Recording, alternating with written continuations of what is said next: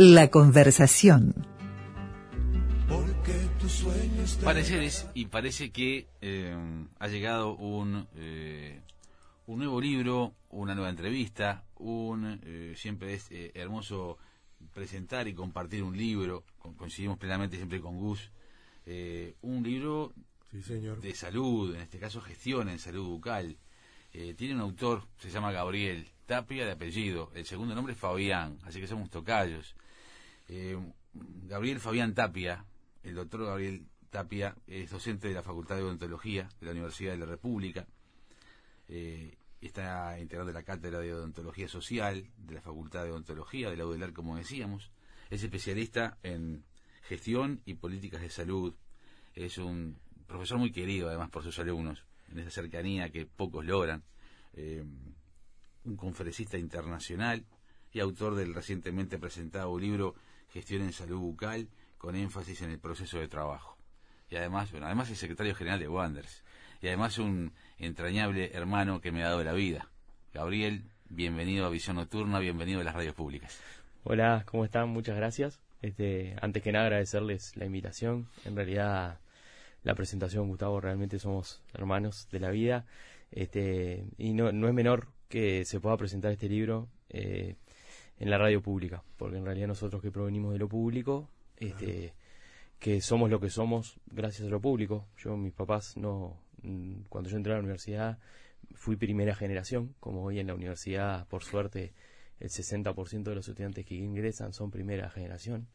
Este, y, la Universidad de la República me dio la posibilidad de ser odontólogo, de formar mi familia, después de ser especialista, de, de estar haciendo actualmente una maestría, de hacer 28 años que me dedico a la docencia y bueno, y aparte, en los tiempos libres o en los tiempos que uno le roba a veces a otras cosas, el desarrollo de, bueno, de estos gustos que es este, bueno, escribir este libro, que fue el producto de un trabajo intenso, intenso. ¿Y qué necesidad, eh, más allá de, desafío de escribir una obra, de plasmarla en un libro, eh, qué necesidades tiene la difusión y la creación de un libro con este contenido? gestión en salud bucal, gestión en salud, en definitiva, ¿no? Porque eso encierra mucho. Sí, en realidad eh, yo lo primero que plantearía es que eh, nosotros nos encontramos en la dificultad de que enseñábamos gestión en salud bucal con materiales que no eran genuinos del Uruguay. O sea, enseñábamos con, con materiales elaborados por autores de, otras latitudes. Y como cualquier hecho social como es la salud, eh, no tiene por qué ser exactamente igual en todos los lugares y así como uno no puede llevar las recetas de un lugar a otro, en realidad este, eh, debe pensarse en la lógica de cada espacio. Y, no es por una falsa modestia, simplemente porque es un hecho de la realidad. Es el primer libro en gestión en salud bucal escrito por un autor nacional, y eso no es un tema menor. Y que eh, contextualiza a la salud bucal en el marco de nuestra situación actual, eh, de un sistema nacional integrado de salud que ha dejado de lado a la salud bucal, donde cortarte un dedo es terrible, es terrible perder un dedo para todos nosotros, pero sacarte un diente parece que fuera una cosa menor. Yo no sé si es porque está dentro de la boca y no se ve, por lo menos los molares, este, pero, pero tenemos una responsabilidad nosotros como profesionales y en el marco del Sistema Nacional Integrado de Salud y de la participación social como eje de la, del sistema, creo que empieza a tener responsabilidad también, o tenemos que empezar a, pedirle a la población que nos exija, que tengamos que resolver los problemas que tienen y, realmente empoderarlos en que, en que sean capaces de resolverlo. Este, y, bueno, y tenemos que aprender los odontólogos también a gestionar. ¿Por qué el sistema eh, no, no, no asume esa, esa dimensión que estás planteando, Gabriel? Y no, desconozco. O sea, no te puedo decir... Eh, ¿Es un tema de que los odontólogos de repente no fueron suficientemente insistentes para, para acceder a, lugares o es que el sistema los ignoró simplemente? No sé, debe haber, como, como en todas las cosas, deben ser es multicausal, seguro. Y entonces eh, debe haber algo de voluntad política, debe haber algo de costos. La patología acumulada en el Uruguay genera que si mañana vos ponés que todos los pacientes, todos los usuarios de, cada uno de los, de, los efectores de salud tiene que, tener la salud bucal plena, probablemente la mayoría de los efectores tengan que cerrar porque económicamente no pueden afrontar eso. Este, porque salud plena, eh, para algún paciente puede ser que tengas que colocar un tratamiento de ortodoncia, que hoy eh, tiene un costo que a la mayoría de los uruguayos no lo pueden, no pueden acceder. Este, entonces, eh, por ahí debe haber un, elemento, el que planificó el sistema y, los que conocemos el sistema desde el inicio, y ustedes seguramente lo conocen y saben muy bien cómo funciona, saben que el gradualismo ha sido uno de los elementos claves en el sistema. Por suerte el gradualismo en, mejorar, ¿no? Este, entonces por ahí probablemente haya una justificación para por qué la salud bucal no. Después creo yo que hay, hay elementos culturales que, que no podemos perder de vista. O sea, la gente valora más un dedo que un diente. Y es, pero eso no es el odontólogo solo el que lo logra, sino que cargamos una, una, una educación en salud bucal donde nuestros abuelos se sacaban todos los dientes para ponerse la prótesis. cuando Porque tal, si, si igual eran los dientes y me ponían una prótesis nueva. ¿Cuántos de nosotros recordamos a nuestros abuelos cepillándose sus dientes? O al revés, ¿cuántos de nosotros eh, el altísimo, un altísimo porcentaje. De nosotros tuvimos a nuestros abuelos que eran desdentados.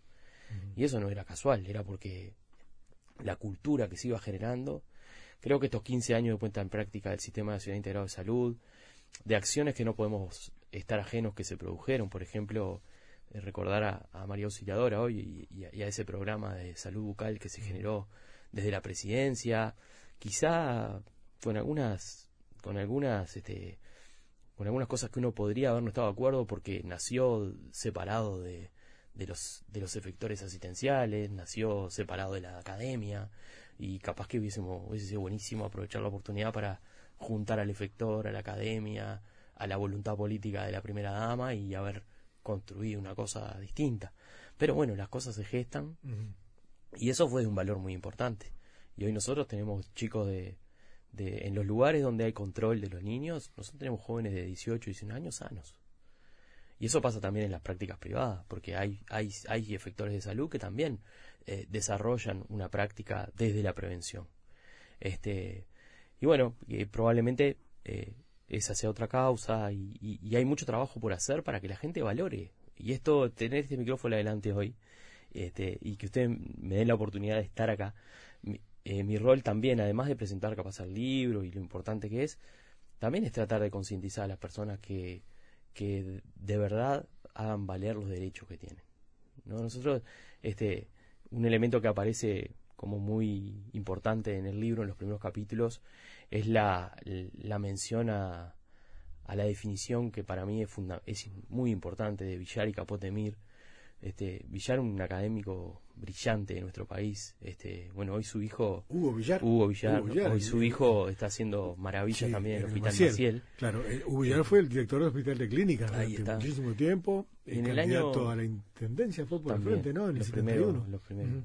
este, Hugo Villar con Capote Mir, eh, en el año 1996, eh, perdón, 86, si mal no recuerdo, este, plantean una definición de salud en la cual uno de los de las dimensiones que ellos plantean es que la salud es un derecho humano fundamental. Esa definición y ese derecho humano fundamental es un principio del Sistema Nacional Integrado de Salud en el Uruguay. Hasta que se aprobó la ley 18.211, la salud en Uruguay en el único lugar que figuraba era en la Constitución. Y no funcionaba como un derecho, increíblemente, funcionaba como un deber. Si van a leer la Constitución, dice que los ciudadanos tienen el, deber, de, cuidar su salud. ¿no? Entonces, mirando desde esa óptica, obviamente que nos va a llevar tiempo hacer este cambio. Nos va a llevar tiempo modificar estas cosas. Pero los cambios empiezan cuando la gente identifica y se empodera de que los derechos los tiene. Y cuando los derechos se tienen, después el paso siguiente es que se reclamen. Y creo que en un país que está defendiendo derechos, lo demostró hace unos días, ¿no? Este, creo que es hora de que este derecho también la salud bucal como derecho, este, porque la salud de la boca no es distinta a la salud del resto del cuerpo. Claro. O sea, un individuo que no tiene dientes no se puede sonreír. y la sonrisa es fundamental para ser feliz. Entonces, y para la calidad de vida de un individuo. Un individuo que, que no tiene dientes no puede comer.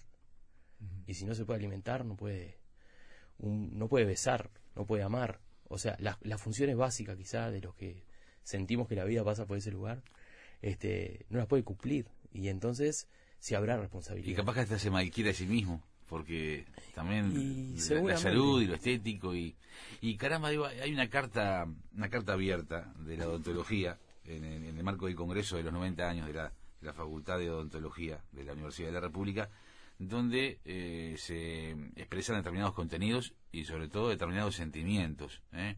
Eh, bien vale entonces poder preguntarte, Gabriel, si la salud bucal eh, continúa siendo una deuda social en Uruguay. Y yo creo que sí, con todo esto que venimos hablando, este, en realidad hay una deuda social. Y creo que en la deuda social esa somos todos protagonistas de, todos debemos un poquito, ¿no? Todos tendríamos que poner a la vaquita para, para poder pagar la deuda esa que tenemos. Este, seguramente los profesionales de la salud, cuando vos te encontrás con un paciente que nunca le explicaron, fue a 600 odontólogos, es un decir, ¿no? Sí. este y, y, y llega a vos con 45, 50 años y le preguntás si le enseñaron alguna vez a lavarse los dientes y te dice que no, ahí los profesionales tenemos una responsabilidad, porque nos ocupamos de curarle el problema que tenía, pero no nos ocupamos de ayudarlo a que se proteja. Claro. Entonces, eh, ahí seguramente hay una responsabilidad. El ciudadano que no reclama hoy por hoy, que tiene un derecho y no lo reclama, no reclama que un, que un efector de salud le brinde mínimamente lo que le tiene que brindar, este también tiene su responsabilidad. Y obviamente quien conduce una institución y, y, y no genera los espacios propicios, y por eso creo que el libro ahí adquiere importancia de que, de que en los espacios donde hay que gestionar trabajen gestores, ¿ah? trabajen odontólogos que, que, que tengan la capacidad de gestionar. Este, creo que eso hace a que, a que podamos ir resolviendo a poco el problema. Y perdóname, quiero compartir un párrafo de, de- de esta carta, porque Sí. es eh, un poco, resume el, todo, ¿no? Es el corazón de la carta, eh, en donde algunos de los indicadores muestran la enfermedad bucal acumulada. eh, más del 50% de los niños de 5 años tienen o han tenido caries, 40% de ellos sin tratamiento. A los 12 años el 50% presenta erosión dental. En los jóvenes más del 50% tiene caries. En los adultos y adultos mayores casi el 60% perdió 10 o más piezas dentales. Y casi el 30% tiene enfermedad periodontal. El 70% de los adultos necesita algún tipo de prótesis dental. Y uno de cada cuatro adultos eh, mayores necesita prótesis completa. Más del 60% de los uruguayos entre 7 y 70 años sufre o ha sufrido bruxismo y más del 40% presenta signos o síntomas de trastornos temporomandibulares. Pa, suena como muy estar en el horno o casi. Y en, re- en realidad todo lo que mencionaste son enfermedades. Entonces, y todos los porcentajes, ustedes vieron que estaban todos muy altos. Si, hubiese, si, si en esa carta hablara de que el 60% o el 70% está en estado de salud, o está en un estado óptimo de salud, sería un- una alegría. Esto es una tristeza, realmente. Este, nosotros justo estamos en el marco en esta semana del, del- del Congreso de los 90 años de la facultad y en la reunión anual de la Sociedad Uruguaya de Investigación Odontológica, donde son dos de los grandes actores que han construido estos datos. Estos datos no son, a- no son al azar. Eh, Uruguay desde el año 2011, gracias a la Facultad de Odontología, a la Cátedra de Odontología Social de la Universidad de la República, a la doctora Susana Lorenzo y Silvana Blanco, que fueron las abanderadas de ese estudio y de ese trabajo, con otros compañeros de, de disciplinas específicas, crearon o lograron realizar el primer relevamiento de salud en adultos de eh, Montevideo y el interior del país. Y esos datos salen de ahí. Esos datos están publicados, los uruguayos los tenemos a disposición, por suerte. Hasta esa época no sabíamos. Todos sospechábamos que todos precisaban prótesis, todos sospechábamos que había caries, pero en realidad esto tiene un fundamento científico porque hay datos, porque se hizo un relevamiento nacional y que me parece que está bueno que es el punto de partida. Cualquiera que quiera diseñar una política de salud bucal ya tiene el punto de partida. Y si vuelve a medir, vas a ver que las cosas que implementó, depende del indicador que use y, y cómo lo mida, vas a ver si estuvo mejor o estuvo peor. Este, no asusta eso como punto de partida. Lo que sí asusta es que ya pasaron desde el 2011 siete años este, y todavía no, no pareciera que hubiera una reacción ¿no? de, de quienes de quienes deberían ser lo- los más de- yo diría que de los gobiernos que deberían ser los que deberían garantizar los derechos si partimos de ese lugar ¿no? Claro. Este, obviamente que la institución UDELAR tiene unos instrumentos que ha desarrollado para, para poder avanzar en ese sentido. Y hay convenios con Trabajo por Uruguay, hay un convenio con la Fundación Plan Juntos, hay convenios con... Pero se necesita más manos, más manos, más recursos, más voluntades. No entiendo por qué ACE no está ahí. Eh, eh ACE en parte está, ¿eh? Está y ACE está haciendo quizá, dentro de lo que puede, buque insignia de una transformación. Lo que pasa es que está haciendo, creo yo, y esto es una opinión totalmente personal, ¿no? Porque hoy vino Gabriel a presentar su libro, ¿no? este, yo habito en Laudelar, pero, pero no, no soy una voz, este, orgánica y oficial, de Laudelar. Lo que le estoy dando es la opinión, lo que les estoy dando es la opinión mía. Este, pero, pero entiendo que, que hace, ha transformado muchas cosas. Lo que pasa que hay que también tener en cuenta, y hoy justo nombrábamos a, al hijo de, de Hugo Villar, eh, que la salud pública, antes llamada salud pública y ahora eh, hace como ente autónomo, arrancó como en la conga, pero había cortado como seis veces menos 10 y estaba en menos 60, ¿no? Este, y había que empezar a remar ese, eso negativo. Y hoy tenemos ejemplos, porque está el hospital de Tacuarembó, que es un ejemplo, hay algunas áreas del hospital de clínicas que merecen eh, el, el, halago por cómo están, seguramente no está todo tan bien, pero está mejorando muchísimo. Este, tenemos eh, el Hospital Maciel, que creo yo es un ejemplo en ese sentido. Tenemos la Facultad de Ontología, que está muy bien actualmente en equipamiento y en... Y bueno, esas cosas abonan a que empecemos a hacer cosas, pero tenemos que ser todos, creo yo, ¿no? Sí, sí. Creo que tenemos que ser todos y que tenemos que ser todos juntos. Y eso me parece que es súper importante. eh, porque si todos tiramos para lados distintos, por, por diferentes cosas, no vamos a llegar. Creo que es un momento en el que... Y, y es un momento propicio también porque eh, estamos en campaña electoral. Y bueno, y, los candidatos tienen que definir qué, van a hacer con la salud bucal. Los candidatos tienen el problema arriba de la mesa y tendrían que decirnos qué camino van a tomar. Este, y bueno, eso tiene que ver con gestionar bien, ¿no? Mm. Con, eso debería estar en los programas. Claro.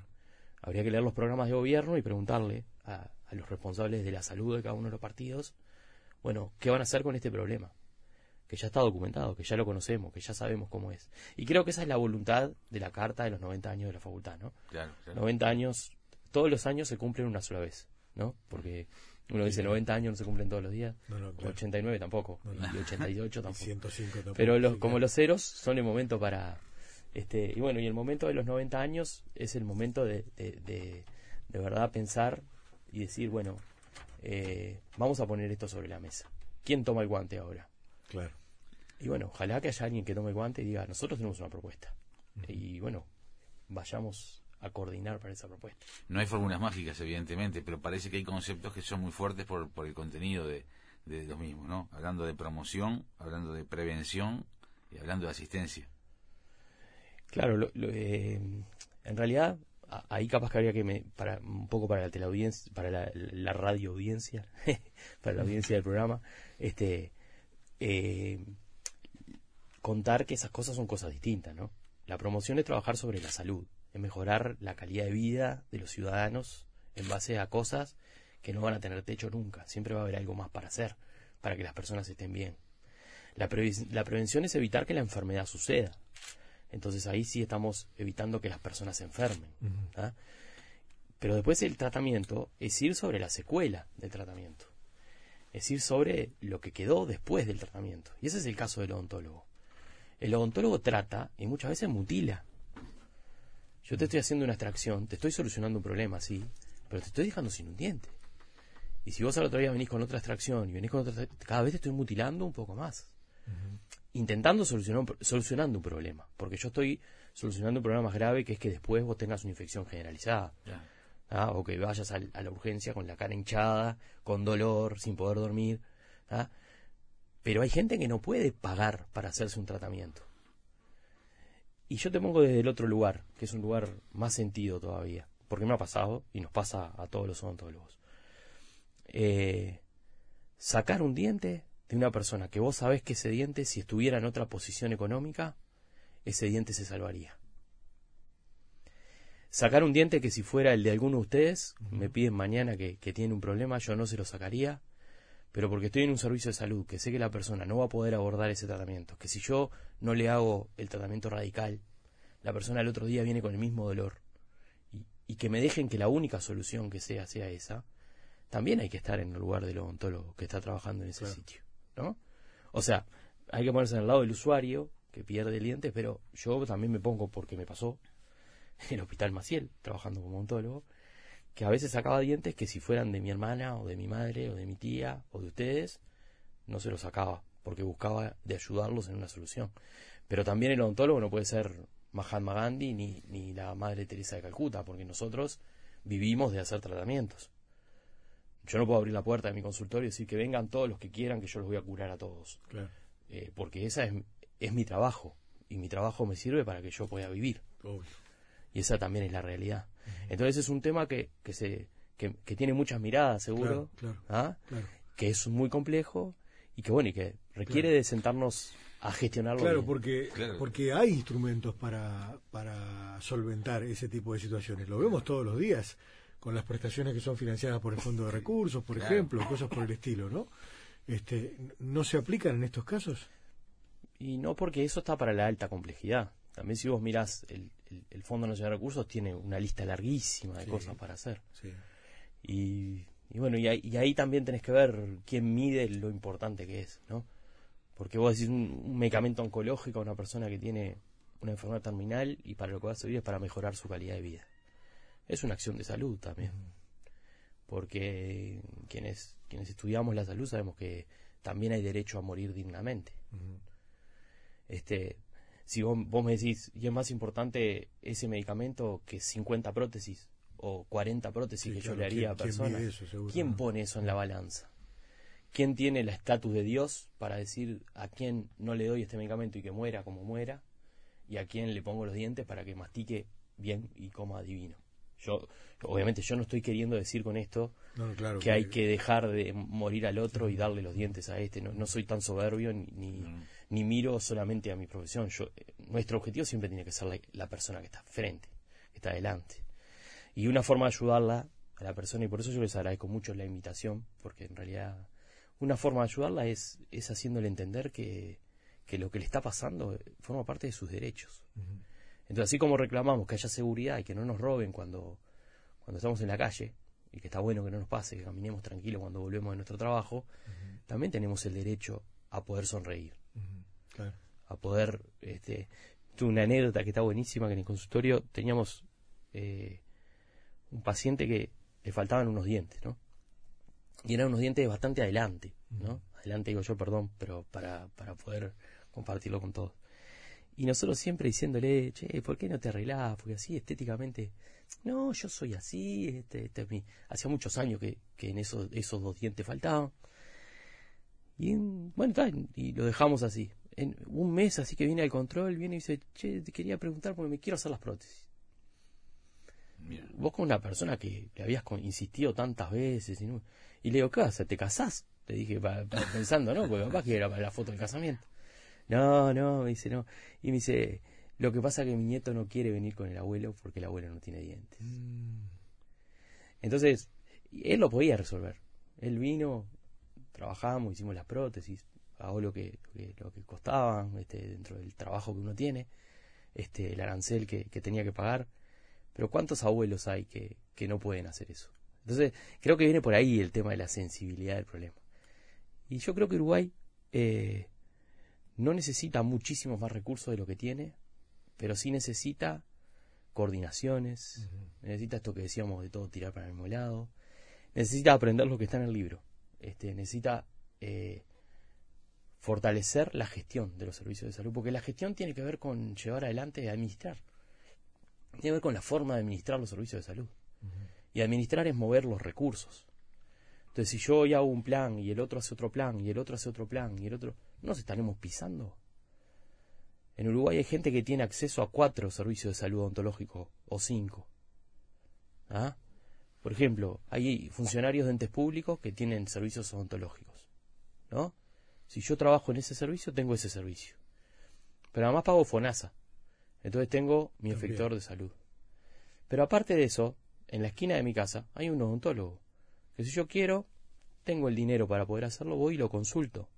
En ese ejemplo te estoy poniendo una persona que tiene tres servicios financiados. ¿No será, no será posible que esos recursos en realidad, porque en realidad quien programa debería designar o asignar recursos para las tres atenciones. Este, entonces ahí es donde empiezan a, yo no sé si Uruguay necesita muchos más recursos de lo que tiene, o en realidad lo que necesita es parte de esos recursos encauzarlo en lo que debe hacer. Este, y para eso creo que el texto lo que hace eh, es como la conexión con el texto. Buenísimo. Sí, sí. Y claro, y es muy común eh, en estos tiempos y en, muchos otros tiempos pisarse, ¿no? En, pos de querer hacerlo mejor incluso, pero se pisan, no se coordinan y el, objetivo buscado no, no, no se concreta de la mejor forma, ¿no? Y la competencia, a veces está la competencia también, ¿no?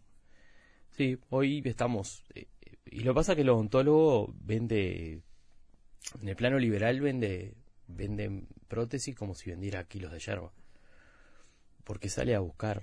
Y, y cuando vos tenés tres o los cuatro o cinco en el mismo barrio, y bueno, este me hizo tanto, vos me bajás. Y, y eso es como, es el, mercado. Porque con eso es el mercado. Y entonces lo que, lo que nosotros tenemos que sacar del medio es que la salud no es un negocio. No puede ser un negocio. Por eso es un derecho. Si es un derecho, no es un negocio. Y si no es un negocio, tenemos que buscar la forma en que los odontólogos trabajen como trabajadores reciban las leyes sociales como deben ser, el salario que corresponda y puedan desarrollar su tarea. A nadie se le ocurre golpearle la casa a uno y decirle, ¿me haces un electrocardiograma? No se le ocurre. Pero de repente me golpea en mi casa, ¿me haces la, resina acá? ¿Cuánto me cobras por la resina? Y, eso es todo un tema, porque tiene que ver con, aspectos que son filosóficos. Claro. Este, a, través de la gestión, entonces, eh, generar es lo ideal o generar eh, una institucionalidad específica y definitiva para, para, no sé, para dar permanencia, sustentabilidad en el tiempo. De, También tiene que ser gradual, ¿no? Como ha sido el sistema. El sistema no empezó siendo lo que soy. Y probablemente tenga un montón de errores. Yo no, no, me rasgo las vestiduras por el Sistema Nacional Integrado de Salud. Pero lo que sí vos visualizás que los niños se atienden. Y antes no se atendía. El carnet de pobre no existe. Ahora todos tenemos derecho a la salud y nos atendemos en tal o cual lugar. No importa dónde sea. Ahora nos atendemos con la cédula, no con el carnet verde de pobre. ¿No? Y esas cosas son cosas esenciales en, en, la, desde lo teórico. Lo que probablemente hay que hacer gradualmente, me parecía, creo yo, desde mi humilde opinión, eh, empezar a visualizar cuáles pueden ser los caminos, de articular gestiones, de articular entes que, que tengan el mismo objetivo. Claro, claro y democratizarla, ¿no? Porque como tú decías, este, desgraciadamente quienes menos tienen, quienes no tienen recursos socioeconómicos, no, no pueden, eh, casi, o no, no podían pretender tener una, salud bucal óptima. Y, y hoy por hoy no, pero los niños esos, si nosotros empezamos desde ahora, cuando tengan 20, y si los podemos controlar cada seis meses, los vamos a tener sanos. Y además, e, este, decirles que hay una, un mejor alimentarse también, ¿no? para, para, para prevenir, para por lo menos para, para o promocionar. Eh, en ese caso, la promoción actúa sobre la salud, ¿no? O sea, sobre mejorar la calidad de vida. Este y bueno, yo, yo creo que eso eh, no es imposible, porque eso se puede hacer en la escuela. Eh, lo estamos haciendo en Uruguay en la escuela y funciona. Sí, sí. No consumir tantos alimentos con azúcar. Yo recuerdo, yo siempre me acuerdo de Tabaré en estas cosas porque él, él siempre él siempre menciona es tan importante un micrófono, una página de un libro, de un, o de un semanario, o de un diario, o una cámara de televisión, como la, la implantación tecnológica más importante que pueda tener la medicina o, la, o, los servicios. ¿no? Ese trabajo, el de, el de estar en contacto con la gente, hablando además en un lenguaje llano, sencillo, este, lenguaje que también tiene que ver, tiene mucho que ver con esto, con esto de que estamos hablando también, Gabriel sí, sí, sí, yo creo que aparte tenemos que acercarnos a la gente. Y nosotros lo que pasa es que en nuestra formación trabajamos solos cuando, cuando estudiamos. Si vos vas un día a atenderte a la Facultad de Ontología, si quieren ir a visitarla, sería un gusto porque está preciosa. Este, nosotros trabajamos cada uno en un, en un equipo que está dentro de un box y estamos solos con el paciente. Y viene el profesor a controlar y el profesor sale Y entonces después cuando salimos de ahí, salimos a trabajar solos, porque estamos trabajando solos, aprendimos a trabajar solos. Y eso después te hace que vos esperes que venga uno eh, a tu lugar. A... Entonces también esas prácticas, que en realidad la facultad ha empezado como desde los nuevos planes de estudio a tratar de, de disimular, no sé si disimularlas o por lo menos disminuirlas, y empezar a sentir que hay un equipo, que vos podés transitar, que podés ir a un consultorio que hay seis y te va a atender uno porque es lo que vos necesitas y después te va a pasar al otro y te va a pasar como hace la medicina.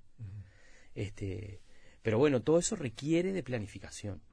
Y bueno, y vuelvo, eso está en los capítulos del libro. Y haces énfasis en el proceso de trabajo. y el proceso de trabajo. El proceso de trabajo es el qué, el cómo, el con qué de, de, la práctica de cualquier. El proceso de trabajo es un concepto administrativo. Viene de el proceso de trabajo de hacer un zapato. Tiene el qué, tiene el cómo, tiene lo que pasa que acá el quién del proceso de trabajo este, es el usuario, es una persona, ¿no? Este, entonces, eh, eso cambia en la salud mucho, ¿no? En el proceso de trabajo, el zapato no es lo mismo que el usuario en un servicio de salud.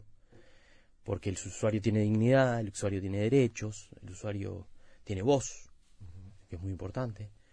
Entonces, eso hace que el proceso de trabajo en salud en general sea muy particular y obviamente en salud bucal adquiere otras particularidades. Más que nada porque en salud bucal nosotros no tenemos un sistema, tenemos un pedacito de sistema. Tenemos un sistema para algunas cosas, pero después otras cosas dependemos de lo que la persona pueda pagar, de lo que de que tenga trabajo, de dónde vive, dependemos de muchas cosas. Este, también dependemos de que los uruguayos son todos.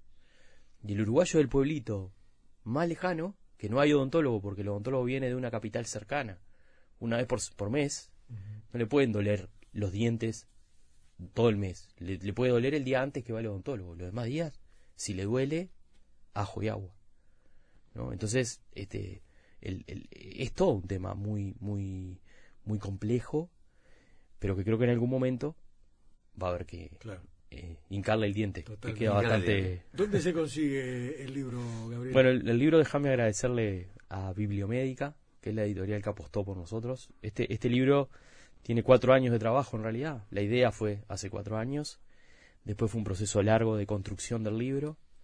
Este, las bondades que yo le veo, que le comentaba a Gustavo fuera de micrófonos, es este que es un libro que además tiene un, un soporte de referencias bibliográficas muy importante y donde casi el 80-90% de las referencias bibliográficas son encontrables en, Google Scholar, o sea que si alguien quisiera, o en cualquier navegador, ¿no? Si alguien quisiera profundizar en, una definición, por ejemplo, que se plantea de administración, podría ir a ese texto y poder resolverlo. Este, y después tuvo un, un periodo de, trabajo con la editorial, a quien a Osvaldo Raimundo le agradezco de corazón porque fue, fue el editor que apostó al, al libro. No es fácil, no es fácil en esta época apostar a, a, un libro que en realidad él tampoco sabía cuál iba a ser el resultado. Este, pero bueno, el resultado por lo menos en la presentación que estuvo el profesor doctor Álvaro Maglia, que es ex decano de la facultad y ex vicerrector de la universidad y actual secretario general de la Asociación de Universidades del Grupo Montevideo, eh, yo le, yo le decía cuando él terminó de hablar, le decía, vos le encontraste más cosas de las que yo escribí, me parece, pero te agradezco. Eso pasa con los libros. Que, pasa a veces con los libros, que cuando uno lo escribe parece que escribió una cosa, pero el que te lo viene a interpretar, para bien y para mal, a veces te encuentra otras. Bibliomédica este, Ediciones, ¿dónde se encuentra? Bibliomédica Ediciones que eh, está allí en Avenida Italia, este, enfrente al Hospital de Clínicas, les digo el número 2851 bis. Y, y bueno, ojalá este sea de utilidad, es un libro escrito para pre y para posgrado. Está llegando también a, algunas universidades de la República Argentina también, este, a través de colegas y amigos que tenemos. Este, y bueno, para mí un orgullo haberlo podido hacer, una felicidad enorme que poder, porque en definitiva lo que permitió ya con hoy haber venido acá, el libro lo que está permitiendo es poner en, el tapete este tema, aportar a, a, que los ciudadanos que escuchan hoy este, la radio y que, y que son públicos, que son uruguayos, de buena cepa también, este, sientan que pueden, eh, que, está bueno que se ocupen de, este tema también. Totalmente. Que como le reclaman a Bonomi la seguridad, bueno, y reclámenle a Vaso o a algún o a quien tengan como encargado que Uruguay dice que la salud es un derecho en la ley 18.211, por primera vez. Y la salud, la boca también forma parte. obviamente. Si no, eh, explicarle a toda la gente que va a buscar trabajo y por la apariencia ya, ni siquiera para trabajos que requieren escasa calificación, en una empresa te contratan porque pasás por el medio de, de un lugar donde hay clientes y te ve una persona sin dientes y seguramente no, no, no le va a agradar. Esté cumpliendo la función que esté cumpliendo. este, entonces, bueno, eh, agradecerle mucho a, a, Osvaldo por, por, por, la generosidad, a la familia, a los amigos que, que estuvieron el miércoles este, a ustedes por la, por la invitación. este, y, y, bueno, siempre que haya que hablar de salud bucal y tengan ganas de, ah, te vamos, a, vamos a registrar entonces como, este, que quedo como, como, un apoyo, usuario. Claro, como apoyo para, para... No, ¿cuántas veces uno tiene necesidad de consultar este para, para, charlar, ¿no? Este, sobre el tema y de repente a veces no, no, no, no sabe a dónde, a, dónde acudir. A nuestro referente. Nuestro referente es bucal. A Gabriel, el doctor Gabriel Tapia. Gracias, Gabriel, por la visita. Gracias por venir. Además, estuvo bueno que vinieras porque este, las charlas siempre son más lindas cara a cara. Y así es mejor. Este, a veces en la noche se dificulta porque la gente tiene largas jornadas, ¿viste?